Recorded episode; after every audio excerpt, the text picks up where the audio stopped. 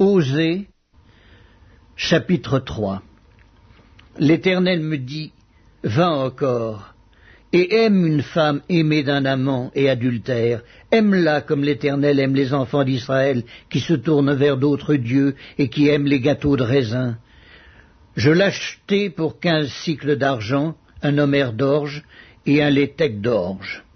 Et je lui dis, « Reste longtemps pour moi. » Ne te livre pas à la prostitution, ne sois à aucun homme, et je serai de même envers toi.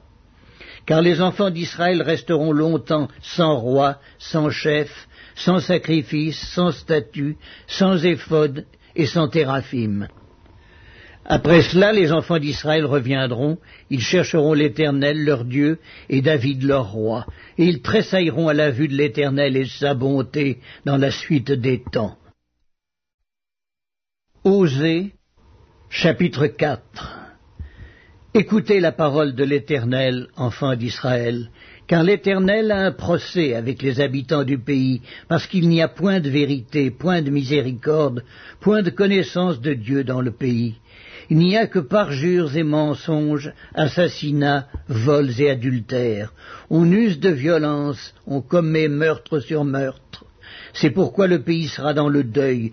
Tous ceux qui l'habitent seront languissants, et avec eux les bêtes des champs et les oiseaux du ciel. Même les poissons de la mer disparaîtront. Mais que nul ne conteste, que nul ne se livre aux reproches.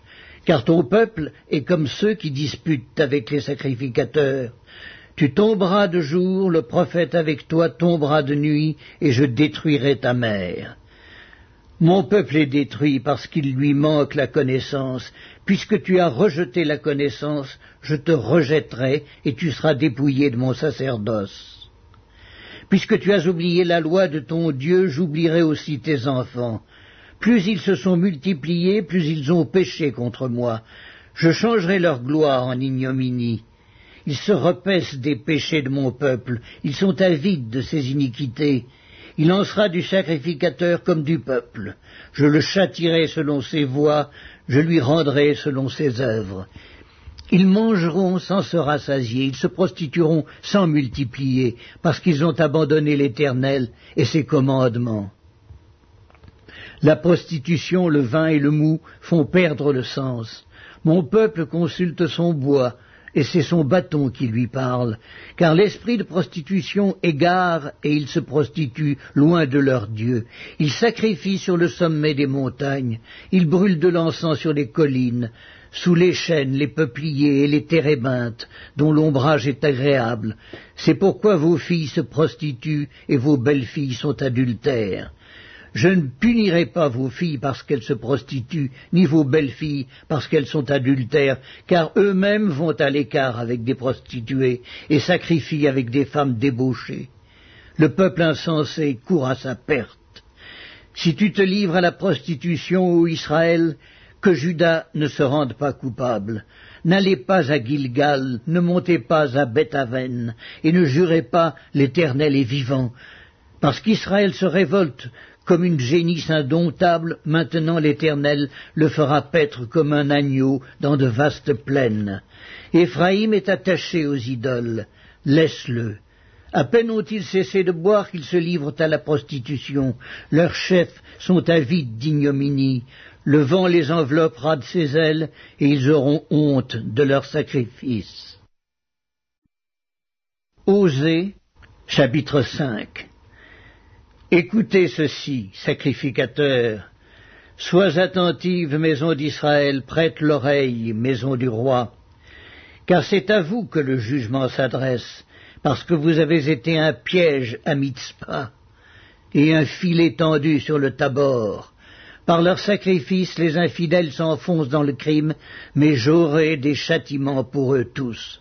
Je connais Éphraïm, et Israël ne m'est point caché. Car maintenant, Éphraïm, tu t'es prostitué et Israël s'est souillé. Leurs œuvres ne leur permettent pas de revenir à leur Dieu, parce que l'esprit de prostitution est au milieu d'eux et parce qu'ils ne connaissent pas l'Éternel. L'orgueil d'Israël témoigne contre lui. Israël et Éphraïm tomberont par leur iniquité. Avec eux aussi tombera Juda. Ils iront avec leurs brebis et leurs bœufs chercher l'Éternel, mais ils ne le trouveront point. Il s'est retiré du milieu d'eux. Ils ont été infidèles à l'Éternel, car ils ont engendré des enfants illégitimes. Maintenant, un mois suffira pour les dévorer avec leurs biens. Sonnez de la trompette à Gibéa, sonnez de la trompette à Rama, poussez des cris à Beth-Aven. Derrière toi, Benjamin, Éphraïm sera dévasté au jour du châtiment. J'annonce aux tribus d'Israël une chose certaine. Les chefs de Juda sont comme ceux qui déplacent les bornes. Je répandrai sur eux ma colère comme un torrent. Éphraïm est opprimé, brisé par le jugement, car il a suivi les préceptes qui lui plaisaient. Je serai comme une teigne pour Éphraïm, comme une carie pour la maison de Juda. Éphraïm voit son mal et Juda ses plaies. Éphraïm se rend en Assyrie et s'adresse au roi Jareb, mais ce roi ne pourra ni vous guérir, ni porter remède à vos plaies. Je serai comme un lion pour Éphraïm, comme un lionceau pour la maison de Juda. Moi, je déchirerai, puis je m'en irai. J'emporterai, et nul n'enlèvera ma proie. Je m'en irai, je reviendrai dans ma demeure jusqu'à ce qu'ils s'avouent coupables et cherchent ma face. Quand ils seront dans la détresse, ils auront recours à moi. Deuxième épître de Pierre, chapitre 3. Voici déjà, bien-aimés, la seconde lettre que je vous écris.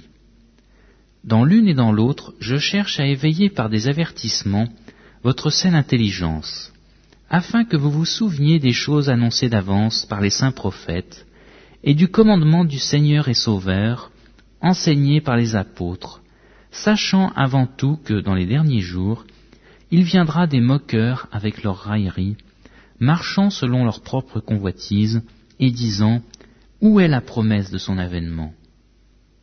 Car depuis que les pères sont morts, tout demeure comme dès le commencement de la création.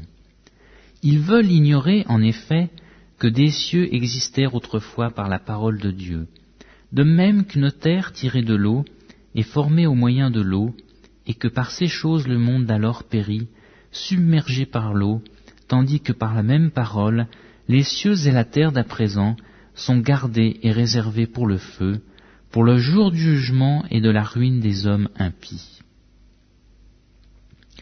Mais il est une chose, bien-aimés, que vous ne devez pas ignorer, c'est que devant le Seigneur, un jour est comme 1000 ans, et 1000 ans sont comme un jour. Le Seigneur ne tarde pas dans l'accomplissement de la promesse, comme quelques-uns le croient, mais il use de patience envers vous, ne voulant pas qu'aucun périsse, mais voulant que tous arrivent à la repentance. Le jour du Seigneur viendra comme un voleur dans la nuit. En ce jour, les cieux passeront avec fracas, les éléments embrasés se dissoudront, et la terre, avec les œuvres qu'elle renferme, sera consumée. Puis donc que toutes ces choses doivent se dissoudre, quelles ne devez-vous pas être par la sainteté de la conduite et par la piété, attendant l'avènement du jour de Dieu, jour à cause duquel les cieux enflammés se dissoudront et les éléments embrasés se fondront. Mais nous attendons, selon sa promesse, de nouveaux cieux et une nouvelle terre où la justice habitera. C'est pourquoi, bien-aimés, en attendant ces choses, appliquez-vous à être trouvés par lui, sans tache et irrépréhensibles dans la paix. Croyez que la patience de notre Seigneur est votre salut. Comme notre bien-aimé frère Paul vous l'a aussi écrit, selon la sagesse qui lui a été donnée. C'est ce qu'il fait dans toutes ses lettres, où il parle de ces choses, dans lesquelles il y a des points difficiles à comprendre, dont les personnes ignorantes et mal affermies tordent le sens, comme celui des autres Écritures, pour leur propre ruine. Vous donc, bien-aimés, qui êtes avertis, mettez-vous sur vos gardes, de peur qu'entraînés par l'égarement des impies, vous ne veniez à déchoir de votre fermeté. Mais croissez dans la grâce et dans la connaissance de notre Seigneur et Sauveur Jésus-Christ. À lui soit la gloire, maintenant et pour l'éternité. Amen.